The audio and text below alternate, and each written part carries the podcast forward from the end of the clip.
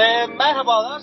E, yaz arasından önceki son Grand Prix olan Macaristan Grand Prix'sinin ardından Deplase Podcast servisinin hazırladığı güvenlik aracı programına bir kez daha hoş geldiniz. Erke sen de hoş geldin. Hoş bulduk sevgili Buğra. Sen de hoş geldin. Bütün dinleyenler de hoş geldi. Hoş bulduk, hoş bulduk. E, konuya gireceğim ama konuya girmeden önce bir üzüntümüzden bahsetmek istiyorum. Malum şu anda ülkemizin içinde bulunduğu çok acı bir durum var. Hem sıcaklarla boğuşuyoruz hava sıcaklıklarından dolayı hem de ülkemizin nadide bölgeleri e, yanıyor. E, bir şey yapmalıyız. Bir şey yapmalıyız ve bir şey yapmalıyız diyeceğim.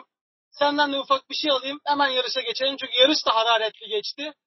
Ee, hemen yarışa geçelim. Sen ne dersin bu konuyla ilgili? Kadınlar öldürülüyor, çocuklarımıza taciz ediliyor, ormanlarımıza ateş düşüyor. Söylenecek bir şey yok. Her gün daha ne olabilir derken her gün daha kötüsüyle karşılaşıyoruz.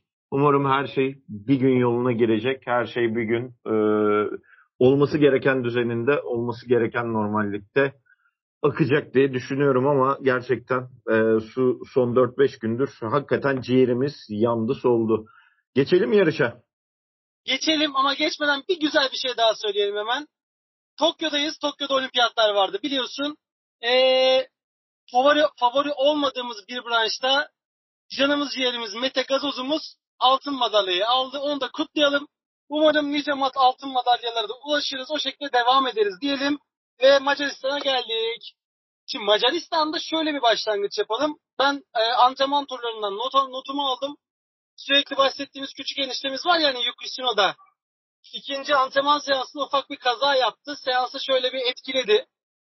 E, üçüncü antrenman seansında Mia Schumacher, e, Mick Schumacher, Mia Schumacher dedim.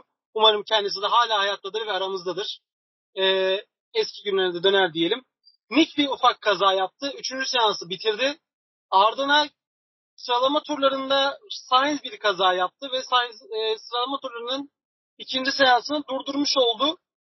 Hemen yarışa geçmeden son bir bilgi daha vereyim. Russell e, Bay Cumartesi lakabıyla anılan George Russell Q1'de yani birinci sıralama Evet abi sendeyiz. Yani şöyle söyleyeyim sevgili Buğra. Bir kere yani sen zaten detayları verdin. Bir de yarış içerisinde aslında yarış öncesinde dört tane aracında e, motorunda yeni güncellemeler yapıldığının da altını çizmemiz lazım. Sergio Perez'in aracında, Carlos Sainz'ın aracında güç ünitelerinde de değişiklikler yapıldı.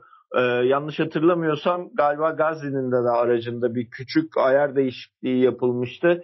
Ceza gerektirmeyen, uyarı gerektirmeyen değişiklikler e, hazır, yani sıralama turlarında şunu konuşmuştuk. Hamilton neden hızlı, neden Hamilton Max Verstappen'den daha hızlı noktasında lastik tercihini konuşmak lazımdı. Lastik tercihleri konusunda yapılan e, hamleler aslında e, Lewis Hamilton'ın bu yarışa pol pozisyonunda başlamasını sağladı ve Bottas'ı da aslında iyi yerde konumlandırmasını sağladı. Mercedes'in Honda açıkçası e, hazırlık ve antrenman turları dışında sıralama turlarında ben de bence lastik stratejilerinde hata yaptı ki bence e, bu yarışın zaten e, sıralama turları kısmı yarışa pek aynı tutmadı. Genelde biz bu sezon şeyi gördük. Hani sıralama turlarının e, yarışın e, ön izlemesini yapmamızı kolaylaştıran bir durumu söz konusuydu ama sıralama turlarındaki hava koşulları ve yarışın başlangıcındaki hava koşullarını düşündüğün zaman bütün strateji ve planlar alt üst olmuş durumdaydı ve başlangıç itibariyle de tekrar Memur Bottas'a buradan bir selam çakalım. Program adımızı her daim e, yarışlarda e, dile getirilmesini sağlıyor. Burada kendisine bir kez daha şapka çıkartmak lazım gerçekten kendisini Stroll'le beraber özel olarak tebrik etmek gerekiyor bir yandan. Peki, yani Bottas abi, sevgili erkek çok özür dilerim lafını böleceğim ama senin Finlandiya'ya arada e, bir rüşvet verdiğin iddiası dolanıyor sağda solda kamuoyunda. Doğru mu? İsmimizi yaşatsın, y- güvenlik aracı yaşasın. Valla Bottas'a günahımı vermem ya. Bottas'a ya Bottas'a Bottas'a para vermemize gerek yok bence. O zaten Toto Wolff'tan emirleri doğru bir şekilde aldığı için belki de yarışı bu noktaya getirdi desek çok daha doğru olur diye düşünüyorum. Yani direkt rakibini ortadan kaldırıyorsun. üstüne üstlük turnuvanın senden sonraki bölümünde hani senden sonraki gidişatını direkt etkileyecek iki aracı e, yarış dışı bıraktırıyorsun. Nereden baksan büyük başarı ve bunu Stroll'le ortak yapmak. Bak zenginin parası züğürdün çenesini yorar. Formüle 1'de de zenginin parası emekçinin cebini yorar şeklinde bir devşirme cümle ortaya çıkartabiliriz. Yani e, Stroll'ün yaptığı cahilliği ve Bottas'ın yaptığı cahilliği teknikle, taktikle e, herhangi bir şeyle açıklayabilmenin çok mümkün olduğunu düşünmüyorum. Hatta yarışı izlerken kaza olduktan sonra hemen Sky Sports'a döndüm. Serhan abiyi bıraktım, Sky'a döndüm. Çünkü bilmeyenler vardır. Herkes bilmek zorunda değil, herkes ilgili olmak zorunda değil. Sky, e, şimdi yorumcu abinin adını unuttum. Bir ekranın karşısına geçip, geçip futbol maçı gibi direkt olarak o kaza anını e, frame frame izliyor ve frame frame anlatıyor. Anlatırken de araya yorum bırakıyor. Orada e, anlatımın içerisinde duyduğum yorumlardan bir tanesini kaba tabirle söyleyeyim. E, çok basit bir şekilde Bottas'a niye frenle e, niye geç frenaj yaptığını sorgulamaya başladı. Zaten başlangıç anında yarış çizgisi tutturmak çok zor. Bir de zaten ciddi bir yağış var. Lastiklerin tutuşu belli bir noktada çok ciddi bir şekilde azalmış durumda. Hani bu böyle bir kaotik ortamda bu kadar geç frenaj niye yapıyor? Bu bir sorgulama. İki, Mercedes araçlarının yarış boyunca sorgulanması gereken hatta Britanya Grand Prix'si önceki Grand Prix'ler de dahil senle bunu çok konuşmuştuk. Farkındaysan bu sezon çok fazla blokaj yaşıyor Mercedes.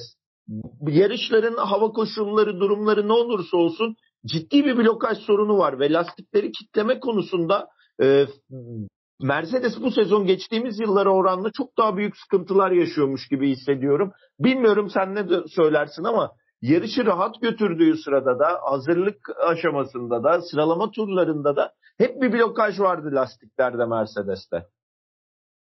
Doğru. Sana katılıyorum. Ee, Mercedes'in bu kadar zaten lastikleri hala ısıtamaması.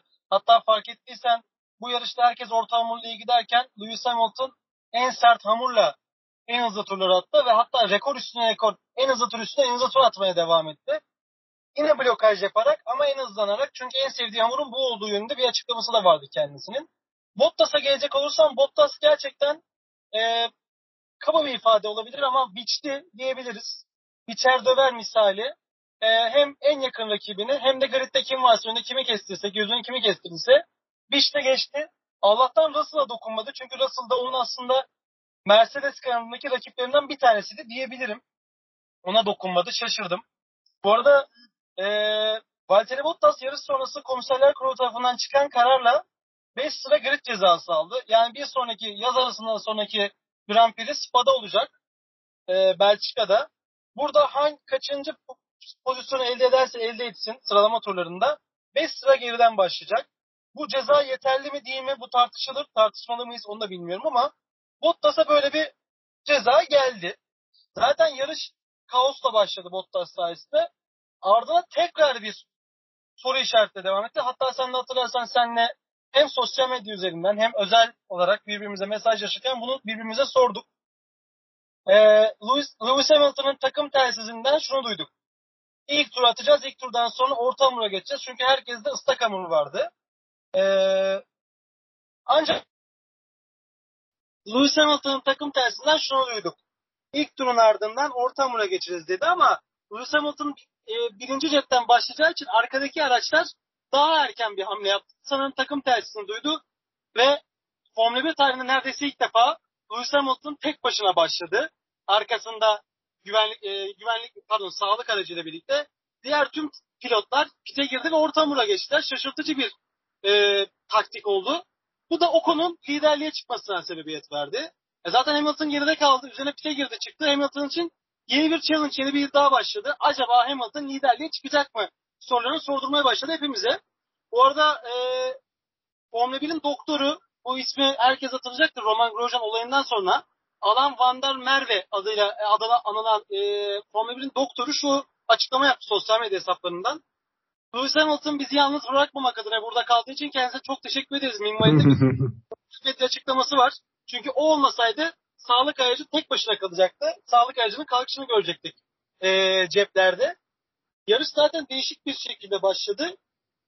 Ya çok kısa şeye de değinelim. Oraya geçmeden önce istersen hani Lewis Hamilton'ın tek başına aldığı starttan önce de ilk startta Stroll'ün hani e, hem Max Verstappen'i hem Leclerc'i Charles Leclerc'i e, etkilediği kazaya da geçmek lazım aslında. Belki de Bottas'ın hamlesi evet ama orada asıl büyük kazayı ve asıl büyük operasyonu başlatan adama da bir değinmek lazım. Çünkü Lance Stroll'ün o virajı alışı, lastikleri kitleyişi e, aslında bütün hikayeyi başlatan ve senin az önce Ocon'un e, Ocon'un ilk ve tek Grand Prix e, liderliğini e, aldığı yarışın asıl büyük olayını yapan kişi ve ya kazadan kaçınmak için içeriye girmeye çalıştım falan dedi. Ee, ve sonrasında araçlarla temastan kaçınmak için yeşil alana kendimi attım ama e, her şeye rağmen e, beklemediğim şeyler olup ıslak zeminde sorun yaşayıp duramayacağımı anladım şeklinde bir açıklama yaptım. Ben buna yorumunu çok merak ediyorum. Ben bu arkadaşlar ligi e, özellikle Stroll ligi çok bir şey söylemek istemiyorum. E, kendisinin baba parası diyorduk. Geri geldiği zaman kendini gösteriyordu ama galiba bu de, de, de, de, denge dışı, dengesiz demeyeyim, dengesi çok kaba kaçar. Denge dışı hareketlerine devam edecektir gibi bir e, izlenimim var benim. E, değişik bir arkadaşımız diyeceğim. Çok fazla uzatmayacağım. Benden bu kadar diyeyim. E, Peki o zaman şuraya e, hemen şey yapalım. Çok kısa ona da değinelim. E, Mazepin'in yarış dışı kalış senaryosunu nasıl buluyorsun? ben bu yarışta yarışmak istemiyorum. Ben bunlarla uğraşmak istemiyorum. Gidiyorum lan buradan dedi herhalde. Biraz kaba ifade oldu. Dinleyicilerimizden özür dilerim ama nasıl olsa babamın parası değil mi kardeşim? Ben yarışmıyorum deyip çekildi gitti bence bu. Başka bir açıklama gelmiyor aklıma. Ya ben e, yani yarış dışı kalan iki adamın yarış dışı kalmasına çok üzüldüm. Biri Sherlockler, e, biri Lando Norris. Zaten kendi ellerinde olmayan sebeplerden ötürü bu adamlar yarış dışı kaldı ama ya Mazepin'in yarış dışı kalışı ve e, Stroll'ün yaptıkları hani e, komedi dalında en iyi e, erkek oyuncu ödülünü alacak şekilde kurgulanmış hareketlerdi diye düşünüyorum. Hani buraya bir daha dönmeyiz diye hazır aklımdayken bunu da söyleyeyim. Kesinlikle doğru en doğrusunu yapmışsın. Teşekkür ederim. Şimdi ee, Hamilton yarışa başladı. Verstappen ön taraftaydı. Tabii ki Verstappen bu temasın ardından hasar da aldı. Bu hasar aracın aerodinamisini bozdu. Dolayısıyla yarışın başından sonuna kadar Ricardo'nun arkasında kaldı. Hatta Serhan abimizin deyimiyle şunu da e, söyleyebiliriz. Ricardo'nun aracının arkasını ezberlemiştir hatta rüyasına dahi girer minvalinde bir açıklaması vardır Serhan abimizin. Onu da buradan analım. Ee, tekrar devam edelim. Raikkonen'e bir ceza geldi. 10 saniye ceza. Ee, onun dışında yarış içerisinde çok güzel atışmalar, çok güzel hareketler gördük ama ben şunu söylemek istiyorum. Bizim küçük enişte Sunoda ve Pierre Gasly arasında yarış içerisinde bir yer değişikliği oldu takım emriyle. Hı hı. Ancak Sunoda geriye düşüp gaz yana geçtikten sonra Gazi pek hızlanamadı. Ve bunun karşılığında bizim eniştemiz, küçük eniştemiz Sunoda şu ifadeyi kullandı. Madem hızlanmayacaktı, hızlanamayacaktı neden beni geçmesine izin verdiniz dedi. Ee, sen senin çok sevdiğin bir arkadaşımız, kardeşimiz bir pilot olduğu için onun üzerine bir şey söylemek ister misin? Sana bir pas atayım. O, orada şöyle bir mantık vardır. Hani e, takım emirleri konusunda Pierre Gasly Sunoda'yı geçerken ki zamanlara baktın mı? Atılan tur zamanlarına baktın mı? Yani hepimiz baktık. Baktığını biliyorum. O tur zamanlarıyla sen de aynı kararı vermez miydin pit ekibi olarak? Ben verirdim. Ben olaya öyle yaklaşıyorum. Ve bu arada öndeki mücadeleye dahil olan adamın da 15 sıra geriden çıkıp yani e, yarışta 15.liğe kadar gerileyip kademe kademe yükselmiş bir her geçişte Lewis Hamilton vardı. Her noktada bir Lewis Hamilton görüyorsun ve e, süreleri acayip etkiliyor. Yarışın her takım için stratejisini acayip değiştirmiş durumda. Bu sebepten ötürü Snowden'ın isyan etmeye hakkı yok. Zaten geçilecekti. Orada Doğru. iki yarışla, iki araçla yarışı tamamlamak önemliydi Alfa Tauri için. Çünkü düşünsene en ciddi iki rakibin Alfa Tauri takımlar şampiyonasında kiminle çekişiyor? Şu an itibariyle kağıt üzerinde. Ferrari, McLaren. E, Ferrari'nin bir aracı, McLaren'in bir aracı yarış dışı kalmışken iki pilotunu yarış içinde mücadeleye sokar mısın? Ben takım patronu olarak sokmam.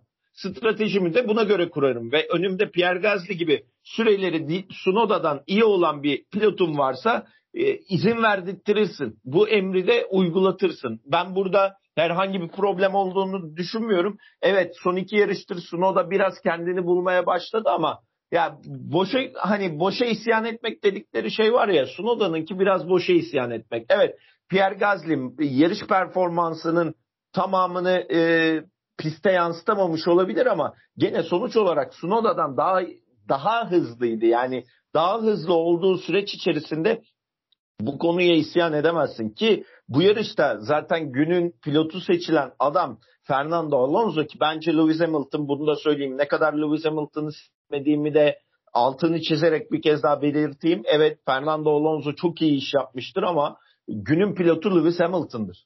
Yani e, biraz objektif bakmak gerekiyor. Lewis Hamilton nereden nereye geldi yarış içinde, kaç tane araç geçti, kaç turda bunu yaptı. Bunu bir daha düşündüğümüzde e, bence günün pilotu Lewis Hamilton.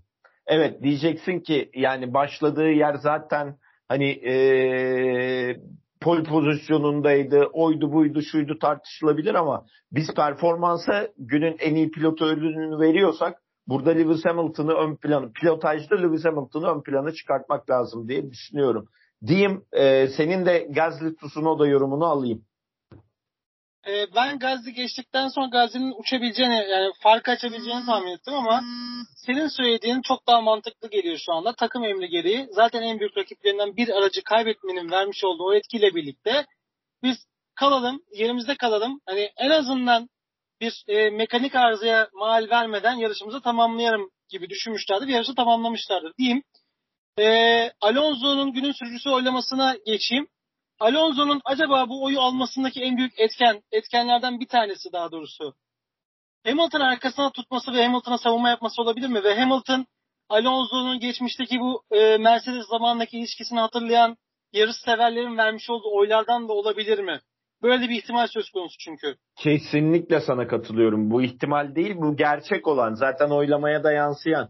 Ha, ben de bu arada Alonso'yu kullandım e, öyle söyleyeyim. Yani ben de o hani e, Hamilton sevmeyen tarafım e, Alonso'yu kullandırdı. Oradaki savunmaya kullandırdı. Hatta insanlar şu paylaşımları da yaptılar. Sen de sosyal medyada görmüşsündür. Ferrari'ye bir isyan vardı. Carlos Sainz'i getireceğinize bu performansı verebilen Fernando Alonso'yu alsaydınız şu an Ferrari'nin durumu çok farklı da olabilirdi, e, olabilirdi gibi yorumlar da var. Sana kesinlikle katılıyorum.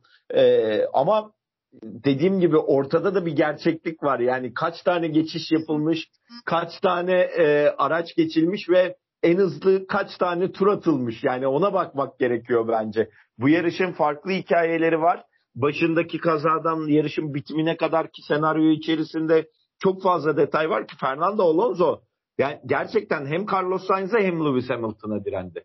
Yani çok fazla adama direndi bir yandan e, altındaki aracın sınırlarını bu kadar zorlayabilirdi ve o sonuna kadar zorladı.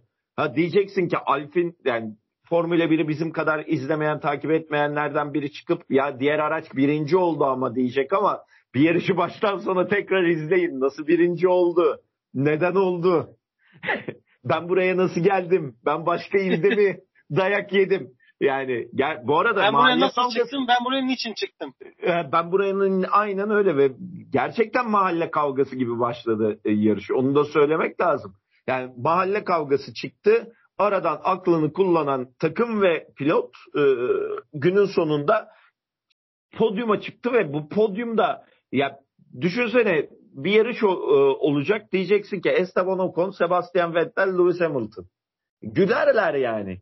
Ve e, burada tek övüneceğimiz şey Alfin ekibinin ve e, diğer tarafta Aston Martin Pit ekibinin doğru strateji uygulaması.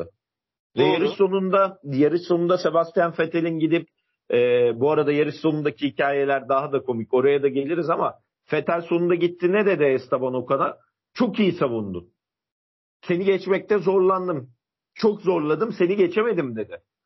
Hani demek ki fırsat verildiği zaman ya da önü boş olduğu zaman Esteban'da, e, Esteban'da pilotluk yapabiliyormuş. Onu öğrendik biz bu yarışta. Pasaport, pasaport pilotu değilmiş. Güzel bir ifade, güzel bir açıklama oldu. Şimdi e, cümlenin ortalarında şundan bahsettin. E, yarışı bir kez daha izlesinler, izlemeyenler ve Renault, Alpine kanadından bahsettiğimiz için dedim. Mini bir özet geçmek istiyorum. Hamilton yarışa birinci başladı. Kazaların ardından ve o stratejik pit hatasının, pit duvarın hatasının ardından yarışın en son sırası yani 14. sıraya düştü. 14. sıradan tırnaklarıyla kazıya kazıya yarışı 3. sırada tamamladı. Ve burada Alonso'nun faktörü var. Eğer Alonso oradaki o e, sert savunma yapmasaydı belki liderlikte dahi görebilirdik biz Alonso'yu. E, pardon Hamilton'ı. Olmadı. Üçüncü oldu. Tabi zaten buradaki o Hamilton hareketi yarışı baştan sona izlenebilir kılan özelliklerden bir tanesiydi. Hamilton'ın arkada olması, Verstappen'in arkada olması diğer pilotlara liderlik ve podyum yolunu açtı. Bundan en çok faydalanan senin de bahsetmiş olduğun üzere Esteban Ocon oldu. Liderlik kürsüsünde yerini aldı. Yanına ee, dört kez dünya şampiyonu Sebastian Vettel geldi ki Vettel ben geçemediği yönündeyim. E, çok da zorlamadığını düşünüyorum. Çok iyi Ocon savunma yapmış olabilir ama Vettel isteseydi geçebilirdi tarafındayım. Evet Macaristan Grand Prix'si Macaristan pisti geçişe çok müsait bir yer değil. Ama sen de eski dünya şampiyonsun ve Sebastian Vettel orada o hamle yapıp e, onu geçebilirsin. Örnek veriyorum e, pitten çıktığın zaman o konunun arkasında kalma. Önünde kal ki o Alpinler arasında kalmamalıydın gibi. Burada ufak tefek e, mühendislik hataları olduğunu düşünüyorum. Ki yarışın sonunda senin de bahsettiğin üzere e, Sebastian Vettel podyuma çıktı. Sevinci kursağında kaldı. Diskalifiye edildi. Oraya da geleceğiz. Bu arada Ferrari'nin e, piste kalan tek pilotu Carlos Sainz Jr.'dan da bahsedelim. Carlos Sainz Jr. sezonun başında çok iyi değildi. Hatta Leclerc daha iyiydi. Ancak şu anda puan tablosuna baktığımız zaman 83 puanla Carlos Sainz, 80 puanı da Charles Leclerc gözüküyor.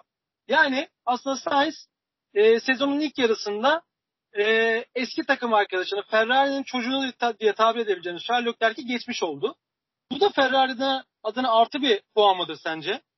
Ya Ferrari adına artı bir puandır ama Sherlock'lerin psikolojisini çok merak ediyorum sevgili Buğra'ya. Ya kaçıncı yarış oldu kendi e, pilotaj yeteneklerinin dışında yarış dışı kalışı? Sezonda 11 tane yarış var. En az 4-5 tane sayabiliriz. Şu ya anda bu, bu benim var. aklıma yani bu yarış benim bildiğim üçüncü. Bu sezon üçüncü böyle vukuatın içinde kalıyor olması. Bak e, yarış sonrasında da aynı şeyi söyledim. Bir daha söyleyeceğim. Yani ben eğer e, Sherlock'lerin yerinde olsaydım kesinlikle ve kesinlikle yani kazadan sonra Lance Stroll'ü gırtlaklamıştım. Açık açık söyleyeyim e, Michael Schumacher'in genlerinden gelen Ferrari'cilikle gidip dalmıştım Lance Stroll'e. Böyle bir cahilliği nasıl yapıyorsun diye. Ve e, Sherlockler bence hafta sonunu kötü geçirmemişti. Bilmiyorum sen neler söylersin ama altıncı, altındaki aracın son aylardaki e, verimliliğini en iyi kullanan pilotlardan bir tanesiydi son iki yarışta. Ki Doğru. çok tartışmamıza rağmen podcastleri önceden de yani diğer podcastleri de bizim takipçilerimiz dinlemişlerdir. Dinlemeyenler varsa hani Sherlock'lere söylemediğimizi bırakmadığımız zamanlar var. Özellikle Monaco Grand Prix'sinde seninle beraber Sherlock'lerin tabiri caizse hani kusura bakmasınlar ama içinden geçmiştik. Hatırlarsın. Yani ama bu yarışta mesela ben Sherlock'lerden bir beklenti içindeydim. Ama e, bunu elimizden aldılar. Ee, Carlos Sainz bence sessiz, sakin, ondan beklenileni gerçekleştirdi. İkinci pilot olması bekleniyordu. İkinci pilotluğu şu an itibariyle iyi yaptı ama birinci pilotun e, pilot şansı yanında olmadığı için ve araç da açıkçası Sherlock'lerin yeteneklerini e, karşılamadığı için bu noktaya gelmiş durumda. Sherlock'lar Carlos Sainz adına bir avantaj var ve bunu ne, ne kadar kullanacak, ne kadar daha efektif bir şekilde değerlendirecek bunu zaman gösterecek. Umarım bu yaz arası onun açısından iyi geçer. Diyelim ve aslında günün en muhteşem, en mu, e, muazzam ve yüzümüzü güldüren olaylardan bir tanesinden bahsetmek istiyorum. Williams takımı. Williams takımı hem e, Kanadalı pilotu Nicholas Latifi ile hem de geleceğin dünya şampiyonu adayı olarak görülen Mercedes'in gelecekteki en e, favori pilotu olarak görülen George Russell'la birlikte puan aldı. Ve puan sıralamasında 10 puanla hem Alfa Romeo'yu hem Haas'ı geçti. Yani kendi klasmanındaki rakiplerin üstüne çıkmış oldu. Bu muhteşem oldu Williams açısından baktığımızda hatta Russell açısından baktığımız zaman da. Çünkü takip etmişsindir diye umuyarak, umarak şunu söyleyeceğim. Yarış sonrasındaki basın toplantısında e, daha doğrusu basına vermiş olduğu röportajda gözyaşlarına hakim olamadı. Bu da yani, onu sevenler ve onu takip edenler adına muhteşem bir olaydı. Yarışı 8. sırada bitirdi ancak Fethel'in diskalifiye oluşunun ardından 7. sıraya çıktı. Latifi de yarışı özür dilerim. Russell 9. bitirdi 8. sıraya çıktı. Latifi de 8. bitirdi 7. sıraya çıktı. E, Fethel'in olayın ardından Williams'lar hakkında söyleyeceklerim varsa alayım. Oradan da Sebastian Vettel olayına geçelim. Ya bu kadar olay yaşanmasaydı puan alır mıydı alamaz mıydı? Hala onun e, soru işareti var kafamda. Yoksa Hemen cevaplandırayım. Bir... Hemen cevaplandırayım. Hayır alamazdı. O yüzden de bence George Russell'la alakalı daha fazla konuşmaya gerek yok ama dediğim gibi Cuma ve Cumartesi günlerinin hala en iyi pilotu. Daha iyi bir araçta, daha e, performanslı bir araçta kesinlikle ve kesinlikle pazar gününün de en iyi pilotlarından biri olacağı aşikar. E, kısa turlu işlerin tamamında e, çok iyi performans gösteriyor George Russell tartışılmaz. Dediğim gibi Cuma Cumartesi'nin pilotu olmak pazar gününün de pilotu olacağın anlamına gelir. Bir gün o araç altına geldiği zaman pazar gününün de çok değerli pilotlarından biri olacak muhtemelen George Russell. Onun dışında yani geçelim istersen Fettel meselesine. Ya ben biraz Hem, olaya hemen etkili... geçelim.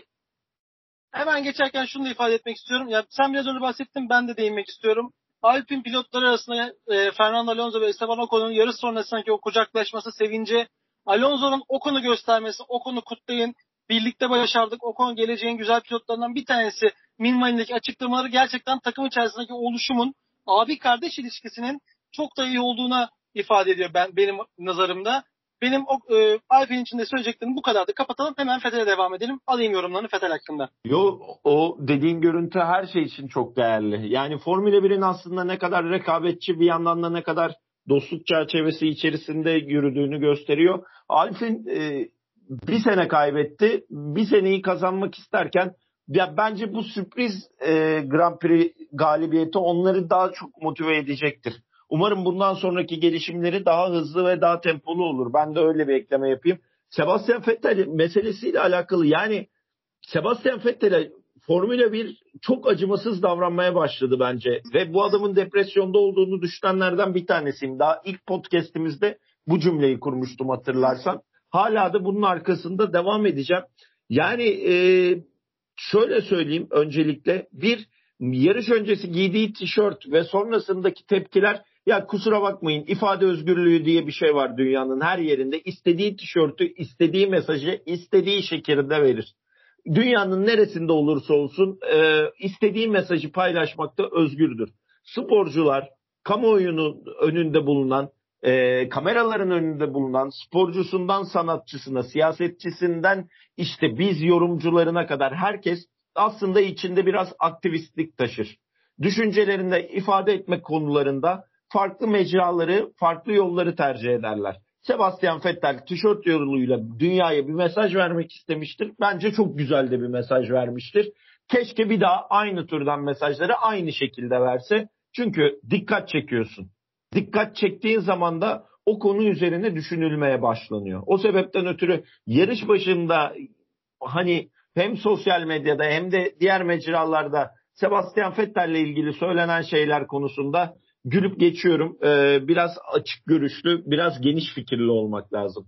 Yarış sonundaki meseleye gelince de ya kurallar bugüne kadar inanılmaz esnetilmişken konu Sebastian Vettel'e geldiğinde niye esnetilmiyor ya da niye bu kadar ciddi uygulanıyor?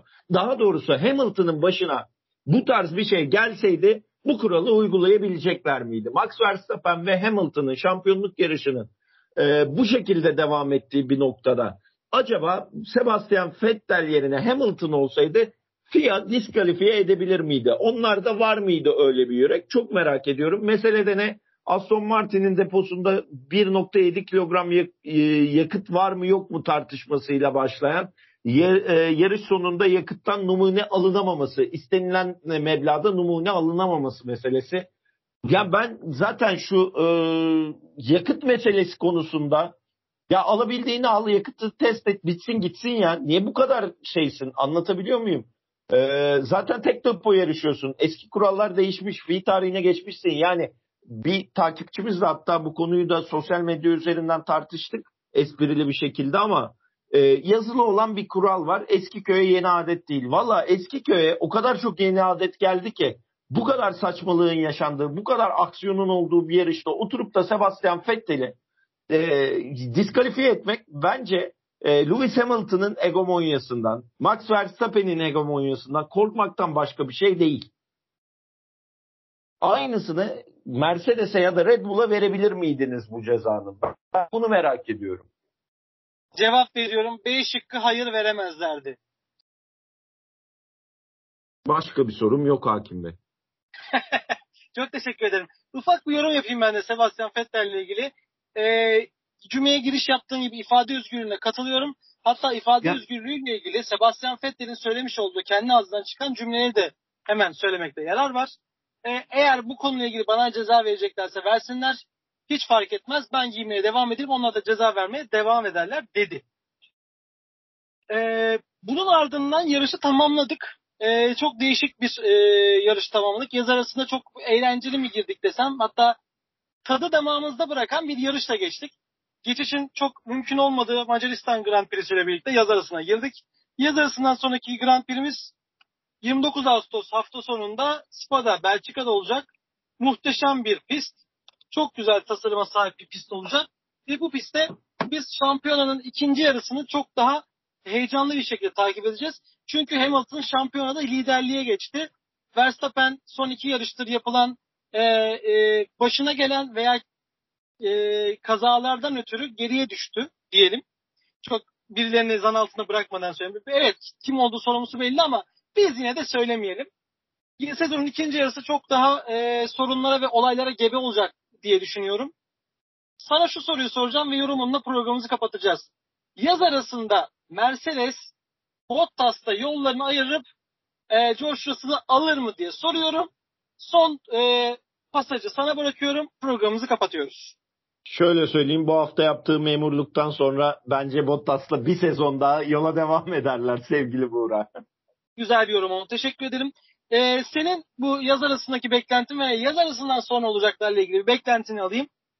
İlk defa öngöremiyorum. Macaristan Grand Prix'si normal devam etseydi bu konuyla ilgili yorumum vardı ama şu an o yorumum yok biliyor musun? Her şey alt üst olmuş durumda çünkü. Herkes için herkes için o şekilde. O yüzden e, o zaman şöyle diyeyim.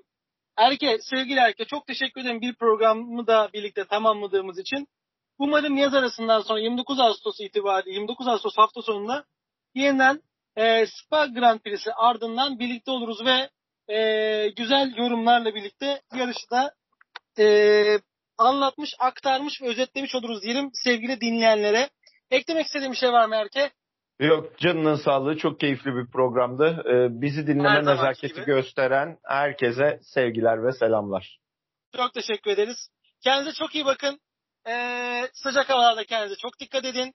Sağlığınıza çok dikkat edin. Görüşmek dileğiyle iyi günler dileriz.